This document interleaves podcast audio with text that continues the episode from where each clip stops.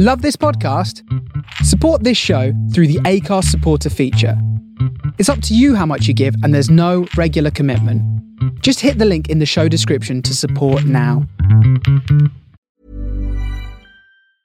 I'm Sandra, and I'm just the professional your small business was looking for. But you didn't hire me because you didn't use LinkedIn jobs. LinkedIn has professionals you can't find anywhere else, including those who aren't actively looking for a new job but might be open to the perfect role, like me.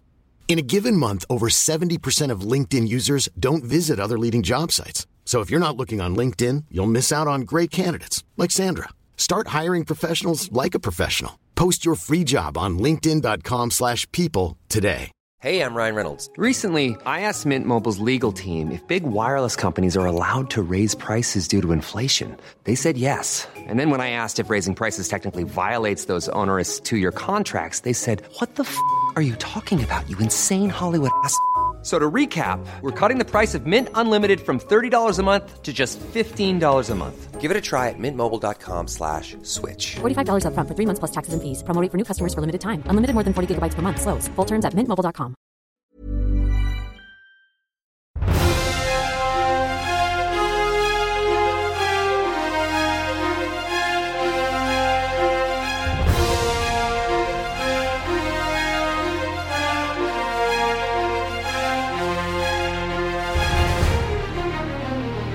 So, welcome to The Fumble. And last week we became a three, and this week we're back down to a two because the big man Vernon Kay can't join us. So, it's me, Darren Fletcher, and Menelik Watson for this one. Menelik, it's, a good job there are three of us now, otherwise Right. we're completely snookered this week.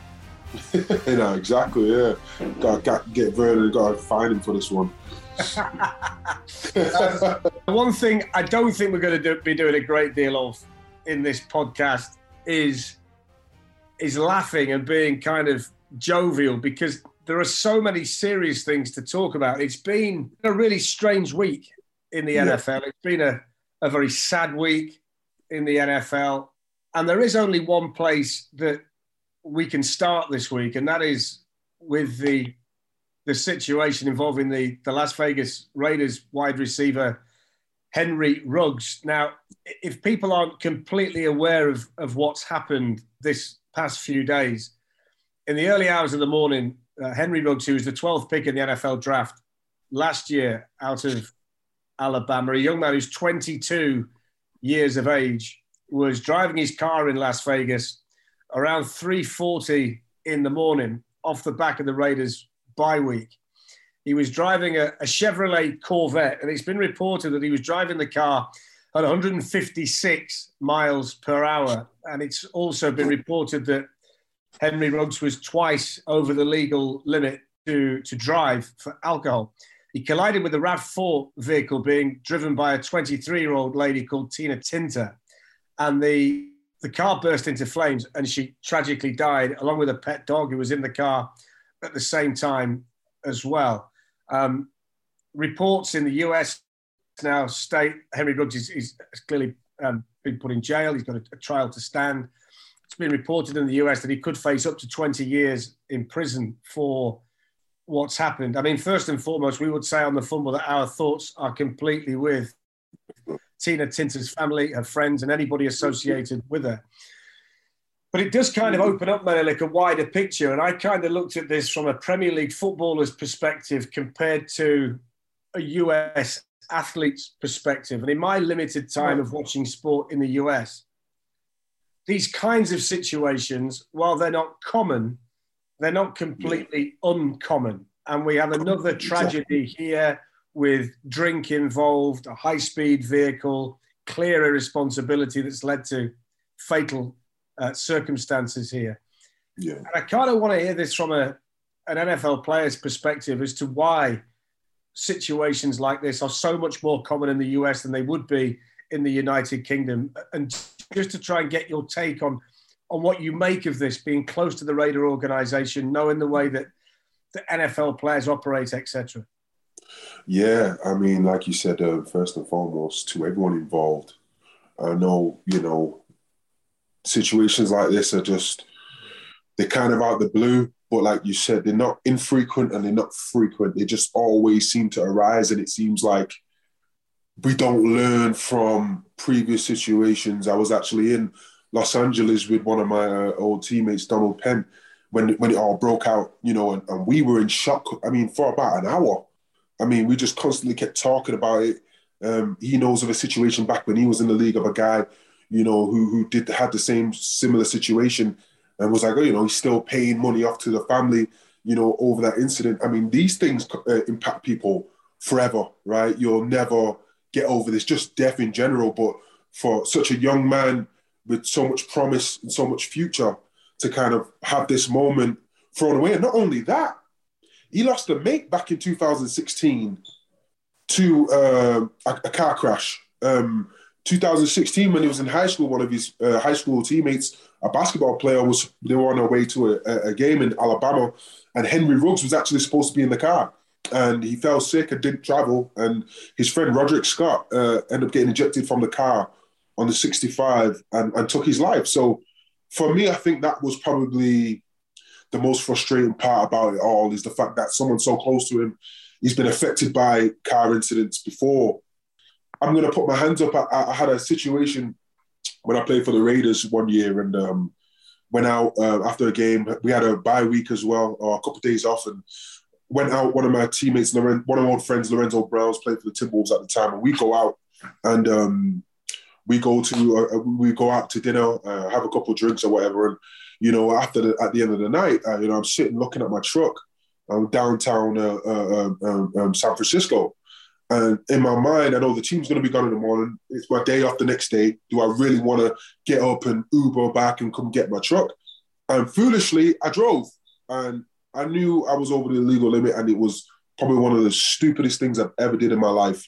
I prayed about seven times on that drive home.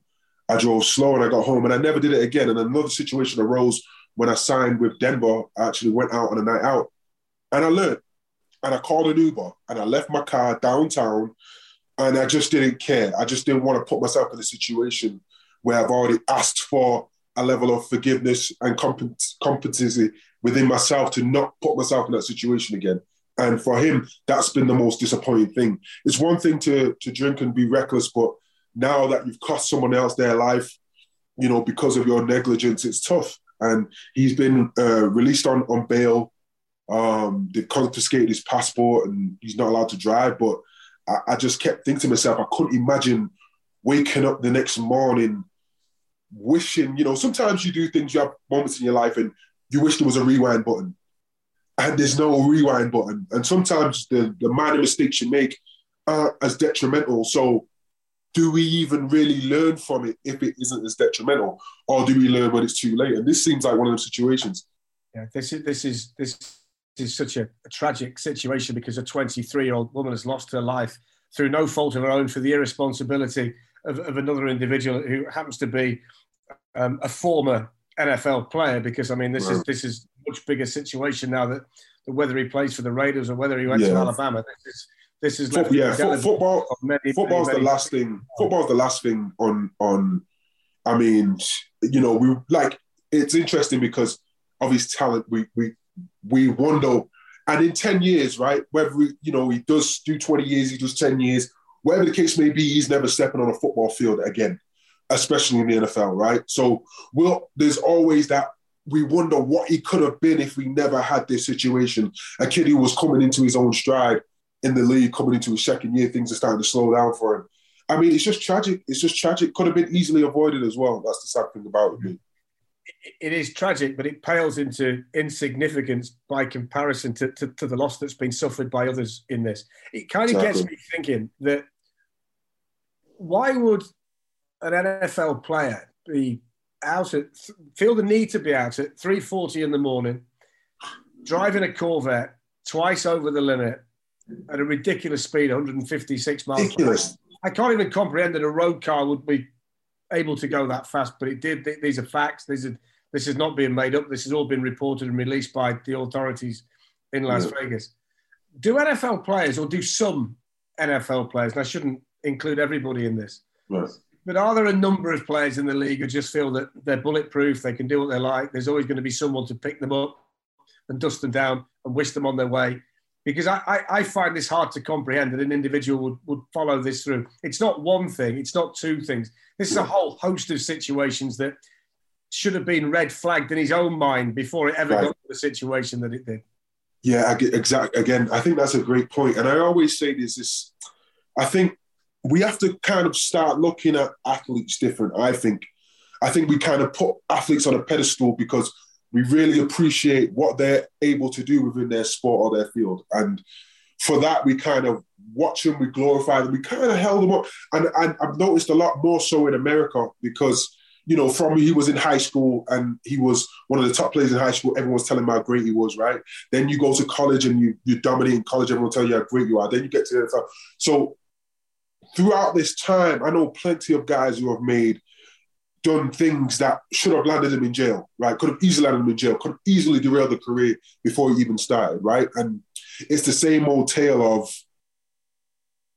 you hear the stories all the time. I remember being at the symposium as a rookie, and they would have a bunch of guys come in and talk to us about the initiation into the NFL and what to, to do, what not to do, how to avoid this, avoid that. And guys will still make the same mistakes. I mean, I would watch guys not even taking notes, guys not even paying attention, because they'll do what they, because in their own world, they're living in their own reality. So the most frustrating part of this, which kind of angers me with the Henry Ruggs situation is that you lost your best friend to a car incident. You are going 156 miles per hour, three in the morning, and someone always told me nothing good ever happens after 12.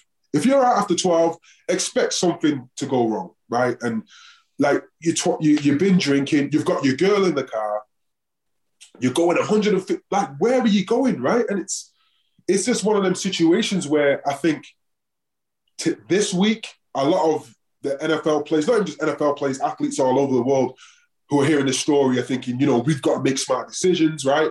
We can't blow these opportunities we get given by something that's easily controllable, right? Call an Uber, call someone to come pick you up. You can call the Raiders and they'll come and organize a car to come pick you up, right? Yeah. But that, that's the uh, point. Uh, that, that's the point. That the, the, the, teams invariably would solve the problem for you by simply making a call. And we're not talking about a young player here who isn't ridiculously wealthy either. He's the 12th overall pick in the draft. He's been given a wonderful contract, never has to think about money again, really. Why on earth would you not employ someone to drive you? I mean, the Premier League footballer, and this was kind of mm. the analogy that I made earlier, you would never hear this with a Premier yeah. League player. I know lots of them, and I know the people that are employed as their drivers. You know, right. we at BT Sport would sometimes use the same companies, and the driver right. would say, "Oh, I was driving X, Y, and Z last Saturday because they wanted to go out, so they they hire a car company to take them for the night, and when they're ready to right. go home, they, they get brought home." And I, I, I can't quite comprehend why you wouldn't just automatically make that rational decision before you've had the drink. I get that when you've had the drink, your brain's shambled and you don't put two and two together and come up with four. That's why we get a tragedy like this. Yeah. When you are of sound mind and sober, why are these decisions not made beforehand? That's that's what baffles me. And you know, you know what is is also alarming from my standpoint is, like I said, we do kind of view athletes in a certain light, but just like someone who isn't an athlete who goes out on a night out and doesn't think, oh, let me call a taxi, let me call an Uber, I'm just going to drive home. It gets kind of um, it gets kind of magnified when it's an athlete, a kid who's making millions of dollars, right, and has, like you said, ability, uh, access to all types of resources, the NFL, your team, right, your, your friends, kind of like your little team of people around you, whether your girlfriend, your brothers, family, right, and they, uh, but they don't think they kind of are in their own present world. So in his mind, maybe he didn't want to leave his Corvette out, but that's the that's where like we have to why do we always have to lose somebody or have something so dramatic where lives are getting torn apart before we can learn, right? Why is it that we have to, our kids have to put out their hands on a hot stove to learn, not to touch the hot stove even though they've been told? I'm sure Henry Ruggs has heard many of stories, apart from his own experience, of people drink driving, right? And in his world, you think, oh, it's not going to happen to me, right? Oh, I'm a great driver, and and and, and you can't take that risk. And I feel like number one, Vegas has to take a stand. The state of Vegas, because that was one of the concerns of bringing a team to Vegas, right? All the enticements of the strip and guys going out there maybe getting impaired and and things like that. And they're only in the second year of being in Vegas, so I feel like they're going to have to really set precedent with it. And as tough as it sounds, and I don't want to mark anybody anybody's life and, and kind of wish jail on anybody, but he's going to have to sit through this, and he is going to be the poster boy now for these scenarios. And like you said, it's an easy fix. Mm. Call an Uber, arrange a cab, right? And I think there's another thing in America too, where America's just so big, right? It's like everyone's used to driving. Like when I'm home, when I come back to England, I'm walking places. I mean, I'm even caught the bus sometimes. Like, yeah. it's very accessible, right? I can walk from my house, Longside, to, to town centre if I couldn't afford a taxi or a bus fare. It's not an egregious walk. In America, I think everyone's so conditioned to drive everywhere because it's so vast. And then, like you said, you, you kind of like you're moving through life. All these things have happened. You've escaped certain situations probably even worse situation. I mean, the kid had a gun in his car. I'm thinking, you know, I, am like, what is he like? You play football. Why do you have a gun? Right? Like, why are you attracting that type of energy to just be like, oh, I feel like I need this for protection? If you feel like you need it to be, to be for protection, keep your ass inside. Do you know what I mean? Keep your ass inside and focus on the main thing. Get football, make football the main thing. But they want to kind of act like there, there won't be vast consequences to anything you do. And what happens in the dark comes to light. I'm sure this is not the first time he's drove drunk. And he this he probably wasn't as drunk as he's probably driven before. I just couldn't imagine going 100. I've never been 150 miles per hour. Do you know what I mean? At three in the morning on a night out, in the back streets. I mean, it's just asinine, and, and, I'm, and I'm sure he's kicking himself, but it's too late. And, and that's the sad story about it. It's, it's just too late. So hopefully, this can be a lesson to the younger guys. But then again, can we honestly sit here today, Darren, and say there'll never be another incident like this and again? We, we could we could hope that's the case, but I mean, it's it's it's very very unlikely that, that this would be a catalyst for this to stop completely. What I didn't know this week, and people who listen to the Fumble might not know this as well, I just happened to hear it uh, said on um, a, a, radio show that I, that I was listening to in the US that he's around people at the facility in Las Vegas daily who deal constantly with issues of alcoholism. On his own roster, Darren Waller and Maxx Crosby are both alcoholics. Yeah. And both of them work with the Raiders, with counselors, and together to keep that problem at bay so that they can mm-hmm. play in the NFL. So yeah. someone like Henry Ruggs, a young player, you would look at Darren Waller as being a team leader, an all-pro tight end, a high-profile player in the National Football yeah. League. He sees on a daily basis the constant battle that those two individuals, Darren Waller and Maxx Crosby, go through with alcohol. You made the point that he's seen his, his best friend die in similar circumstances than the, the lady's life that he took earlier this week. These messages just don't seem to ever get into this young man's head, do they? No, uh, uh, and, and, like I said, uh, he's living his best existence, right? Uh, uh, in his, in his world, right? He's sharing a locker room with two men who have been through incredible circumstances, right, and have overcome them. And like I like like I just said, they should be an inspiration, shouldn't they? He should look to, to those two people and yeah. see what they've been able to achieve with a serious problem to overcome. It, it's right. highly unlikely that if you are in your early twenties and a self-confessed alcoholic, that you're going to be an athlete at the level that Darren Waller and Maxx Crosby have been able to do. The mountain right. they climbed to be able to be where they are now is huge, and it's taken a a lot of resolve, a lot of determination, a lot of help, a lot of things have gone into play for this to happen.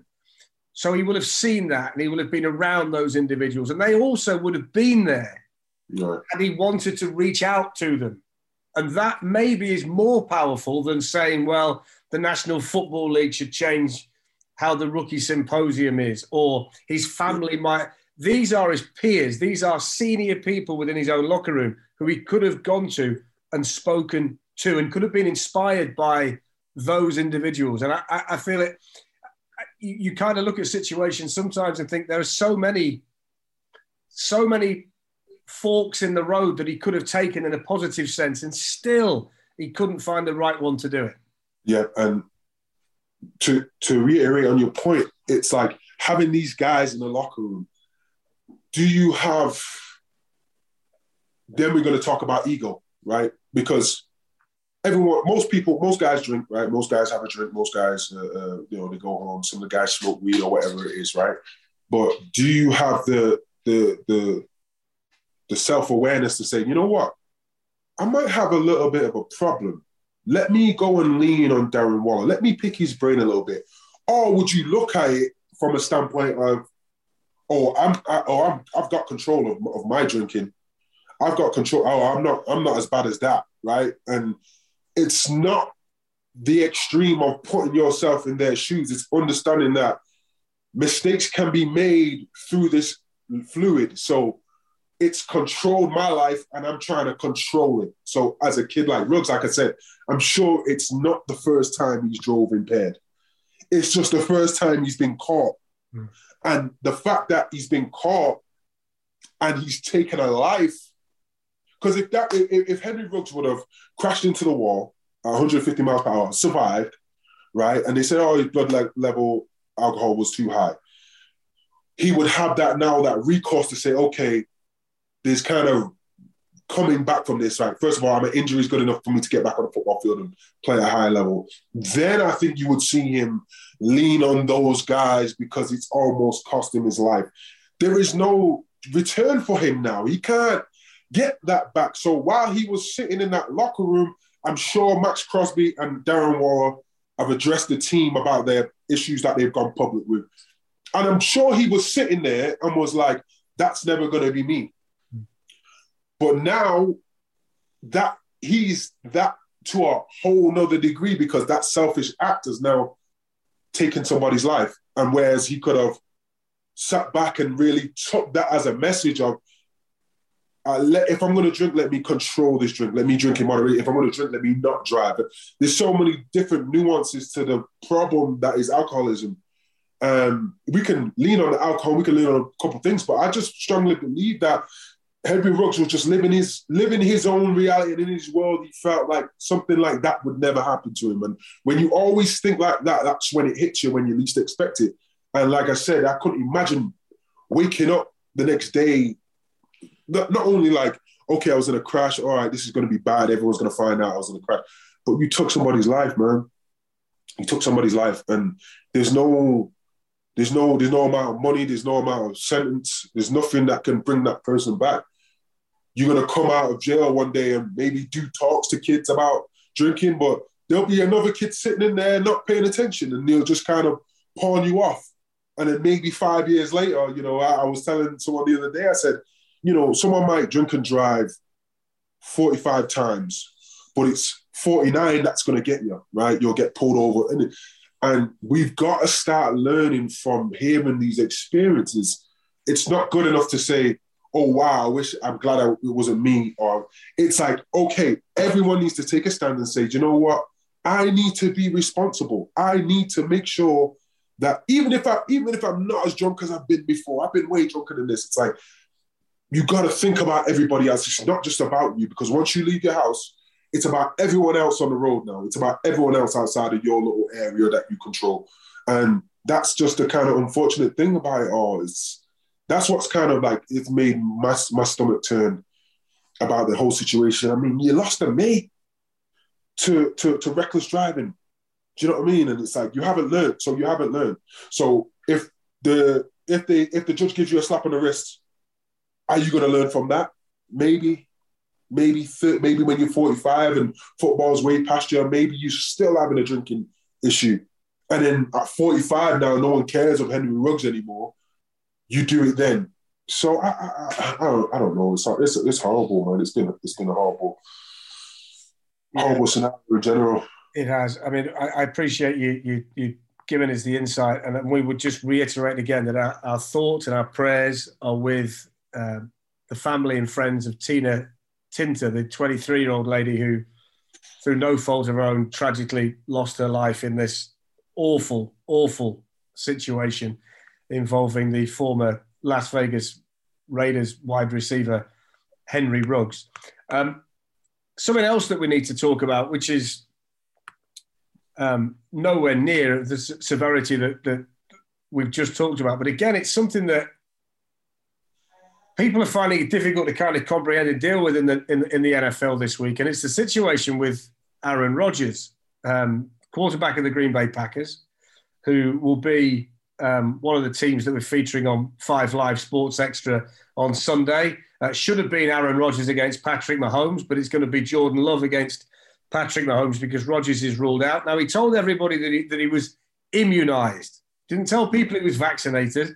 He told people he was immunized. But now, any person with a command of the English language would presume if you said you were immunized, you actually mean that you're vaccinated, right? I'm vaccinated. And if somebody said to me, Are you immunized? I would say, Yes. Are you vaccinated? Yes. Right. Same thing, pretty much. Right? but he transpires that he isn't. Right. Right. So that's kind of bad enough because if you're going to be a stand up guy in the locker room, right. at least just tell everybody you're not vaccinated. Don't lie and tell them that you are when actually you're not. So that kind of tells you a little bit about the personality. But the bigger picture situation here is that there are serious protocols in place around NFL players who are vaccinated and NFL, NFL players who aren't vaccinated. Right. And I'm talking about if you are not vaccinated, you've got to wear a mask at all times unless you're eating within the facility because you are seen as a big risk to spread COVID 19 around that facility. Now, he's been going into press conferences without masks every week, and there are players, uh, uh there are people in there of varying ages, varying health status, and they've gone into that room believing that Aaron Rodgers is vaccinated, and he isn't. Right. Now, the Green Bay Packers, you would presume, would have been aware of this because they know everything about you guys medically. It's part of the job. When you sign that check, you open up your body and you say, okay, you own this now until this, this, this runs out. So they wouldn't know that, I presume.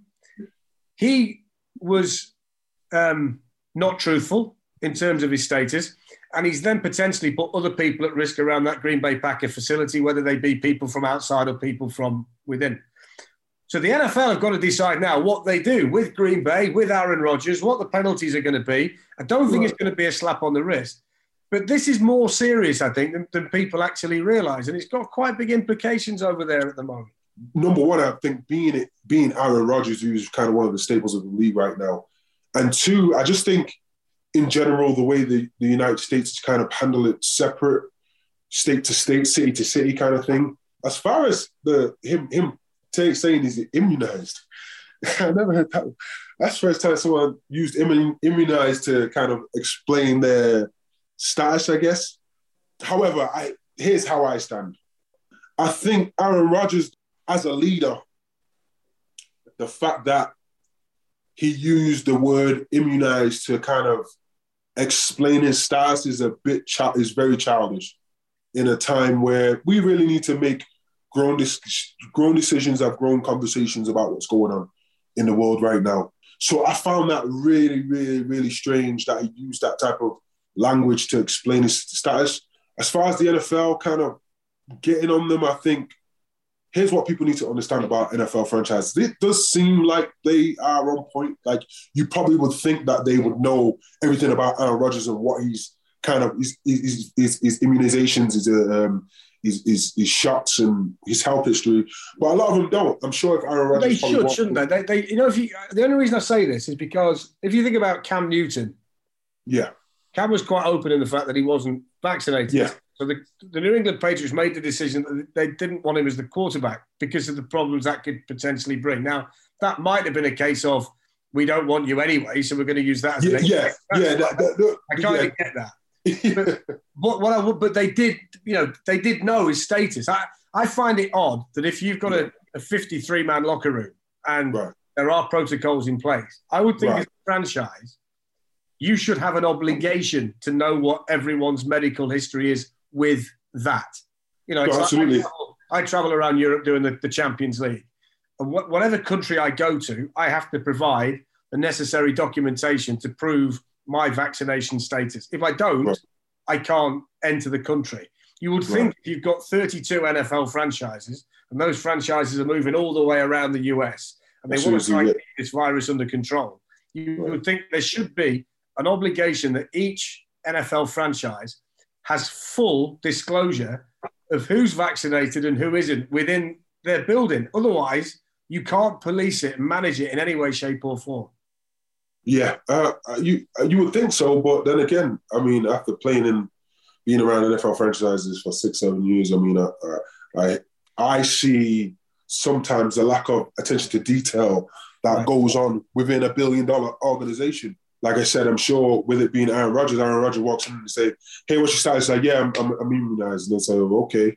I'm sure they don't say, "Well, what does that mean? Do we need to know if you've had the shots or not? Could you provide us with your proof of vaccinations about they just want to play football and win games that's all they want to do right and so especially out here in america it's very 50-50 some people uh, care about the vaccine and stuff some people don't so within a building you also have those type of um, com- conflicts or if you want to call them conflicts but so there's some people who take it as serious as i need to know every single detail where have you been where have you been because i'm not trying to get any contact with this uh, virus. And there's some people who just kind of like, oh, it is what it is. If I get it, I get it, and I, I hopefully I'll be fine, right? And so then again, that goes back to that uniformity. It's telling the tale of what's actually going on in America right now. In America right now, there is no uniformity. So we're sitting here looking at Aaron Rodgers, and I'm like, well, that make that doesn't make any sense. The fact that they didn't, they don't have a full, uh, the full details of who's who's been vaccinated, when they got vaccinated, right? And and and and then the, the guys who don't, and kind of having a strong plan of okay, let's limit this as much as possible. I'm looking at it. You know what? I don't think Aaron Rodgers is is really tripping too much. They're they're seven and one. They've got a good lead, right? Um, I think it'd be great for this kid Jordan Love to get in and get some playing time, but. I've always said it's been a very, uh, very precarious situation with the NFL that they're not as detailed as people think they should be, or I believe they should be. On on him then as an individual. I mean, I, I I've been watching the NFL since I would say the '85 season when the Bears won the Super Bowl. I would say in all of that time, unbelievable athletes aside, and there are some amazing athletes at the quarterback position now who can do things that we never expected quarterbacks to be able to do. Right. I would say looking at him, in my view, and, and it's only kind of a, a fan's eye view, he looks like the most naturally talented quarterback that I've seen during that time. Yeah. And then look at the fact that he's been on some pretty good Green Bay Packer teams and he's only won one Super Bowl. Yeah. And there's a lot of discussions about him as an individual, his personality, et cetera, et cetera. Do you think that his personality negatively impacts his talent and ultimately then costs that team the ability to win more championships? No, I don't think so. I actually had the pleasure of training with Aaron Rodgers in, in Los Angeles a couple of years ago at Proactive, and he's a great guy. He's just Why do people say? Why, why, why do people say it then? Because I, I- I'll back you up on that. We did a documentary on the Green Bay Packers, Simon Right. Cross and I, and we spent a week in Green Bay, and we were given some time with Aaron, and he was as open as any player in the locker room. He came over to us after the game on the Sunday, after they played Detroit, just to check we'd got enough and we needed anything else before we left. He chatted about, you know, being a fan of Manchester City and wanted to come and play a game in England and, and all this kind of thing. He, I, I found him great. I didn't have a problem with him at all. Yeah. But the general narrative in the US is that his personality provides problems for whatever reason. What, what, why? you got you got you got to be careful with narratives that you hear because a lot of the times, and it's and it's really weird. And I didn't actually learn this until I was in Denver. There are media player relationships. I'm talking about media members who have personal phone numbers of players, will speak to them. They'll know each other's families and things like that. And these are things I didn't know. I went through four years in Oakland, and I probably spoke to the media a few times because I, I wasn't the type of guy who wanted to talk a lot before the game. I took my combat very, very seriously. So I didn't want to talk about what they do, what we plan to do, what I see in the defensive end. I didn't want to give him anything because I knew I had this wall, and I didn't. I wanted him to know as little as possible about me. All he knows is I'm English and I'm big and I'm strong, and they got to figure out how to get around me. So I didn't learn that, like I said. And one of my teammates here with the Broncos was actually having a back and forth with a media member who would he wouldn't give him an inside scoop on something. So when you everyone I know has played with Aaron Rodgers, apart from I think it was Zach Jennings who a couple weeks ago uh, at the beginning of the season was uh, writing Aaron Rodgers off, right? And it, it's because you had a riff with him in, in, in, in Green Bay. So, but the guys love him. I've met him. I love Aaron Rodgers. His disposition is very relaxed. He's very laid back. He's very open. He's very truthful. And like you said, he's an incredible talent and he knows who he is. So therefore, when he's ready to give people snippets, he'll give them. When he's not, he's not. And he keeps the main thing the main finger. Week one, one of his biggest things was hey, it's only week one. And everyone was ready to write him off. Everyone said he was finished. Oh, he looks tired. Oh, the off-season stuff got to him. And it's like, we sit here and speculate and speculate because we because we might see Aaron Rodgers for two for an hour or two hours on, on a game, and then that's all we see. So we judge everything we see based on how he looks. You know, his hair's long, his beard's grey, and he's scraggly, and and it's like, but you're you're doing him a disservice by kind of breaking him down to a T to kind of say, hey, you've only won one championship. Now, that is part of the reason why I believe Aaron Rodgers is wanting to leave Green Bay because they've not done a good enough job, in my standpoint, bringing in enough. And you say, okay, a guy like Aaron Rodgers doesn't need as much as, say, uh, a Brady. If you, you know, we've seen Brady for years in in in, in New England with a severe lack of talent still winning 12 games a year, right? But I always felt like the down, the Achilles heel of Green Bay was their defense. And it's been that for a while. And then what we do is Aaron Rodgers will carry the team all year. The playoffs come up, the defense shows up, but Aaron Rodgers don't show up, right? So then we say, oh, well, it's Aaron Rodgers, he can't win. And, he doesn't. and it's like, there's a lot, like I said, there's a lot of stuff, there's a lot of balance that goes into a team, and you've got to have balance. I find that if one side of the ball is more dominant than the other, you'll see it. For years, we talk, look at um, the, the, the Baltimore Ravens. For years, I mean, you're talking about Hall of Famers on all three levels on their defense. And you think about it, say, wow, they only they won two, they won two Super Bowls, one way at the beginning and one, one right at the end. But for the middle, for those what, 12 years, 13 years that they were dominating, they fell short. And I used to say, being on a team like when I was at Florida State, we had our first, second, and third string guys all went to the NFL for my defense. So practice for us was yeah. like a game. Everyone said, "Oh, who's the hardest guy you went in college?" Uh, Bjorn Werner every day in practice, right? Uh, uh, Brandon Jenkins, you know, uh, Tank Tank Carradine, because that competition. But we knew as an offense we had to push back and not allow them to have their way with us every day if we were going to be some type of offense to be reckoned with. Otherwise, they would have did what they did the years before, where the offense was in spurts, right? So in the NFL, you need that balance. You can't just have one side of the ball super dominant. I want to, and we're seeing that with Kansas City right now. Put all the money in the offense, rightly so, but the defense is struggling. So now the defense is having to find the intestinal fortitude to try and keep up with the offense. But now the offense is is struggling, and everyone's oh, is it over for Mahomes? He's got all these turnovers. It's like you gotta understand this man has been used to playing, having to get big leads because his defense can't really keep up.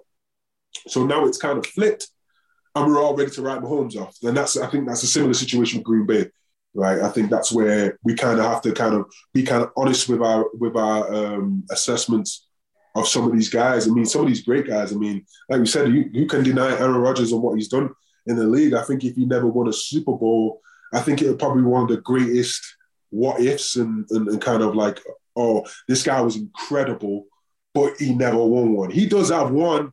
I think they got a great chance to to do it again this year, but it's that consistency. Is that are they going to burn out? Is the team going to mesh to the point where they're both playing uh, complementary football at the right time? I find it bizarre that he's got one Super Bowl and Eli Manning has two, but that's just an entirely different conversation. Hiring for your small business? If you're not looking for professionals on LinkedIn, you're looking in the wrong place. That's like looking for your car keys in a fish tank.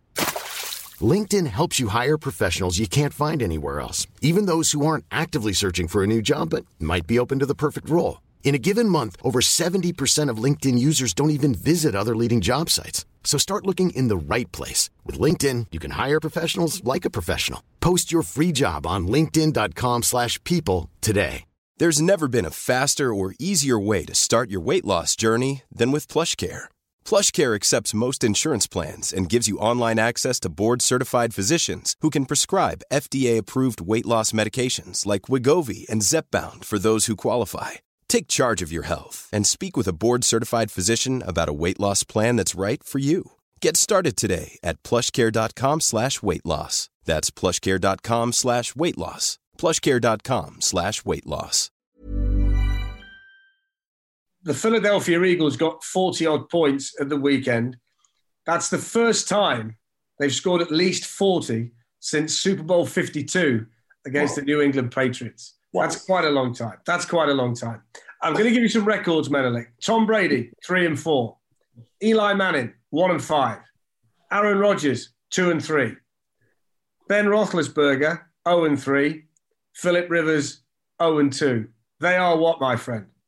We're talking about what what their oh, what their numbers are percentage What, to what, what, what, does, what, what is that win loss? What, what are those win loss records that that, every, that have one thing in common for those five quarterbacks Brady, Eli, Rodgers, Ben, Rivers. They are their Ooh. record, including playoffs, against Sean Payton of the New Orleans Saints.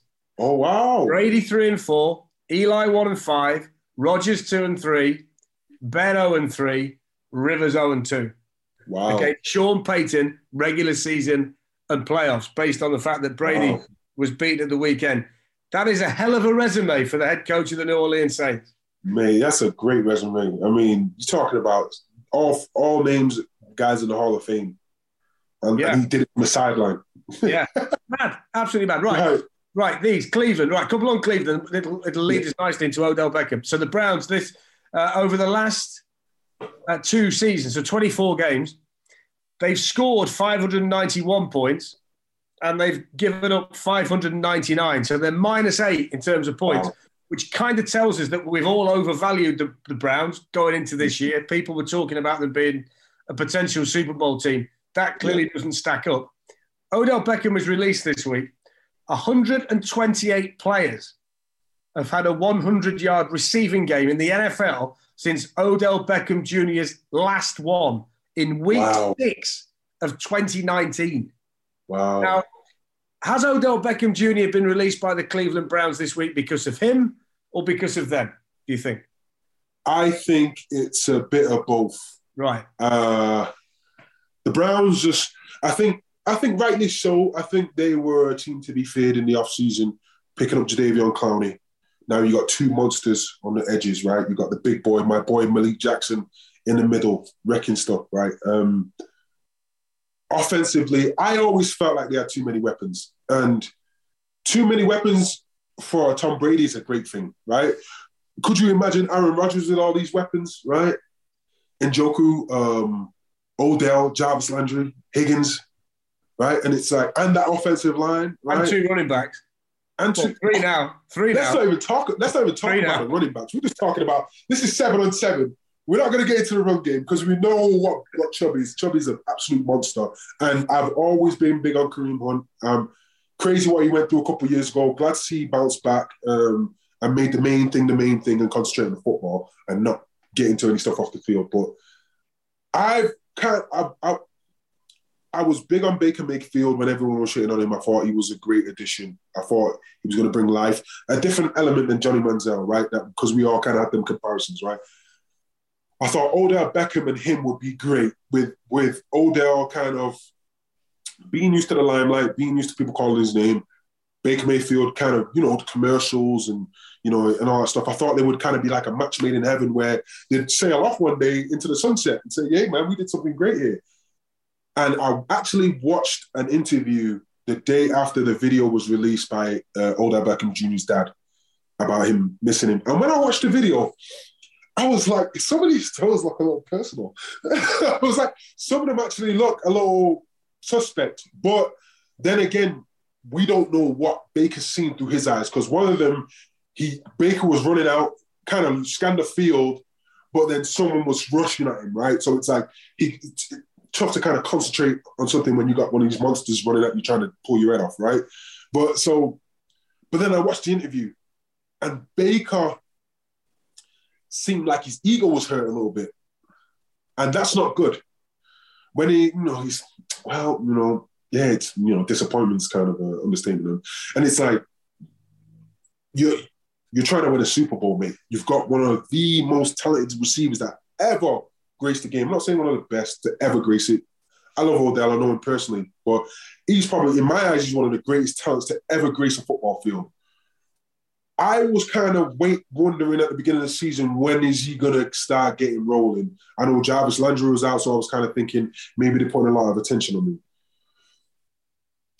I think him getting released was the best move for all parties moving forward. I think now Cleveland know what they don't have. There's no more questions of what we might have with Odell. It's like we just don't have Odell, but we've been doing fine without him. Yeah. I think there's a lot of other things they've got to fine tune on this team, but I think it's important for Odell to go somewhere where he can just completely concentrate on football. I think after his second, going third year in the league, things started getting messy for him, right? And I remember Odell after his rookie year, we actually did an NFL UK event together. And meeting with him, he was such a humble kid, and he couldn't. I think for him, the stardom of that one-handed catch caught him by surprise. And I used, I will talk to him about, you know, just kind of staying in the moment and concentrating on the football. And then obviously, all of a sudden, you know, he's with Drake and he's with all these celebrities. And to a lot of franchises, that's very intimidating. Yeah. Um, when a guy becomes bigger than the team, it's very, very intimidating. And they don't know how to really harness that and allow that person to thrive while also being still very, very team first. One of my old teammates, Marquette King, he was kind of one. Of, I think he's one of the best punters I've ever seen. But then again, started becoming bigger than his role. It was just his personality, right? That's who he is, Marquette. And who says a kicker can't have a commercial, can't have fun on the field? Who said he's just going to kick it? You know, I actually found it funny, hilarious when he did the whole uh, uh, the the little dance with the uh, the flag and stuff, and we got a penalty or whatever, and that stuff hurts the team. But yeah. let him express himself, right? He's actually contributing us. So with Odell, it's like I feel like he's never really had the chance to express himself fully. But then again, when he was in New York and he was given the reins a little bit, it kind of got chaotic when he was having those sideline outbursts. Do you think because I mean he's only 29 and he's he's missed a lot of football, so the, the I mean the, the knee is what it is, but the body's probably younger than the age would suggest in NFL terms. We saw Antonio Brown last year be completely ostracized by the league, and then he goes to Tampa and he makes a big difference. He scores touchdowns, and he's now a key part of what they do on offense. Do you think if he finds the right circumstances, there could be a similar renaissance for Odell Beckham Jr. that we saw or have seen for Antonio Brown?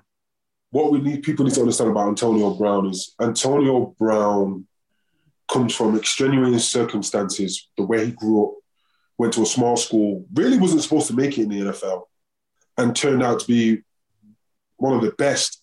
And when he hit his peak, I personally feel like he didn't handle it well. I think when you get to that level and it's not just the football anymore, right? It's the endorsements, it's the people, right? It's a bunch of things coming your way. Some people handle it well, some people don't. I don't think he handled it well. And he had a meltdown. I think it was an ego. But one thing Antonio Brown did do was check his ego. And when he went to New England, New England will do that, right? It's like you can't walk into England like like your shit don't stink. You're just part of the team now, right? And then I think him, I think Tom Brady really getting with him. And here's the guy, right? The GOAT who's putting his arm around you. He's like, yo, no, no, no. You're moving in. I know you've just been on the news, right? Constantly, constantly. You're moving in with me. So for a guy who was the best receiver in the league, making millions of dollars, got four or five kids of his own, is now living with another grown man as a almost like a little brother, right? That is an ego check. That is, hey man, I love this game and I want to keep this game the main thing. And it allowed Antonio Brown to say, Do you know what? I know a lot of stuff's going on, but this game, I love it. Running routes all day, this is my thing. Scoring touchdowns is my thing. And he's been able to thrive in that again, and he's found his love and passion. The, the biggest thing for Odell, and a lot of people are talking about accountability. I don't think he respected Eli as much. You know, here's Odell coming to a guy who's won two Super Bowls, right? And you would think he would kind of take him on as like, let me take your advice and let me kind of let me be your understudy and le- learn the game from you, a two-time Super Bowl champion. But Odell got to Eli at a stage where the offensive line was atrocious, almost disrespectful. And Eli was constantly under pressure and he, he was getting older, right? So Odell, I remember Odell had the comment, was talking about, oh yeah, we don't stretch the field anymore, talking about Eli. Now, and then, and that was also at the time when Odell is on the rise. So Odell's really seen himself above Eli. Even though he hasn't done anything in the league, he's like, you know what? I'm Odell Beckham. I'm what's happening right now. You're fading out. Then they have the quarterback carousel. Then he leaves. Then he goes to Cleveland, and it's young Baker Mayfield, this this electric quarterback who just won a Heisman, and it's Odell Beckham. And they do, and they have this little love, and and and, and Odell's just happy to be somewhere fresh, right? He's back with his old college teammate Jarvis Landry. But now that honeymoon phase is worn off. And Odell is looking at Baker and questioning Baker probably, and then questioning the, the offensive coordinator. So he's got to go to somewhere where he respects the quarterback, the play callers, and all he needs to do is plug and play. And that is what Antonio Brown is doing so well down in Tampa. He respects Tom Brady, lived in his house, respects Leftwich, respects Bruce Arians, who's no nonsense. And he's back playing the game in his home state, and he's just, he, it's almost like he's grateful, right? And I'm not saying Odell's not grateful, but he's got to go to a place where it's like, okay, it's just me and this football field right now. And I actually been thinking about the Rams. For some reason, I got the Rams in my head. And I think he would enjoy playing in Los Angeles. They've just released DeSean Jackson, so there might be a vacancy there as well. I wonder whether that's a coincidence or, or, or what. I mean, let's be honest. The Rams must have the best salary cap expert in the history of the National Football League. They can sign superstar after superstar and never seem to crack the cap. My team, the Chicago Bears, have got 50 journeymen and three players who can play. We're way over the cap. We need the guy from LA in there to tell us how to do the cap, and then we might win more than five, six, seven games, which we're not going to do this year. So don't start on the cap because I can't take that kind of conversation as a Bears fan. Um, Menelik, you've been absolutely sensational. I mean, the insight we've had today is is on another planet. I don't think there's anywhere in the United Kingdom who will have insight like we've had this week on a variety of, of subjects and topics, some easier to talk about than others for obvious reasons. Um, and we thank you again. Great having you on board. Brilliant insight today. And we will speak to you very, very soon. Uh, this has been The Fumble. The big fella's going to be back next week. We will be a three, I can promise you. We will be a three. Vernon, Vernon get yourself back here, my friend. you're on fines. You're getting fined, mate. Menelik's Late for your dishing out the fines. Menelik's dishing out the fines. I'm Darren Fletcher. He's Menelik Watson. This has been The Fumble. It's a shooting shark production, and we will speak to you to reflect on the National Football League again sometime next week.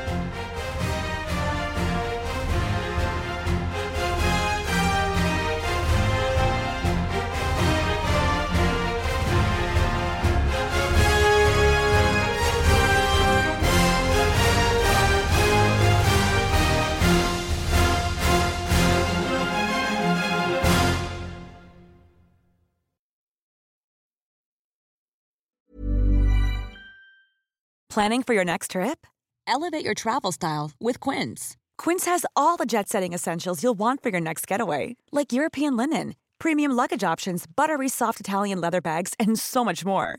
And is all priced at 50 to 80% less than similar brands. Plus, Quince only works with factories that use safe and ethical manufacturing practices.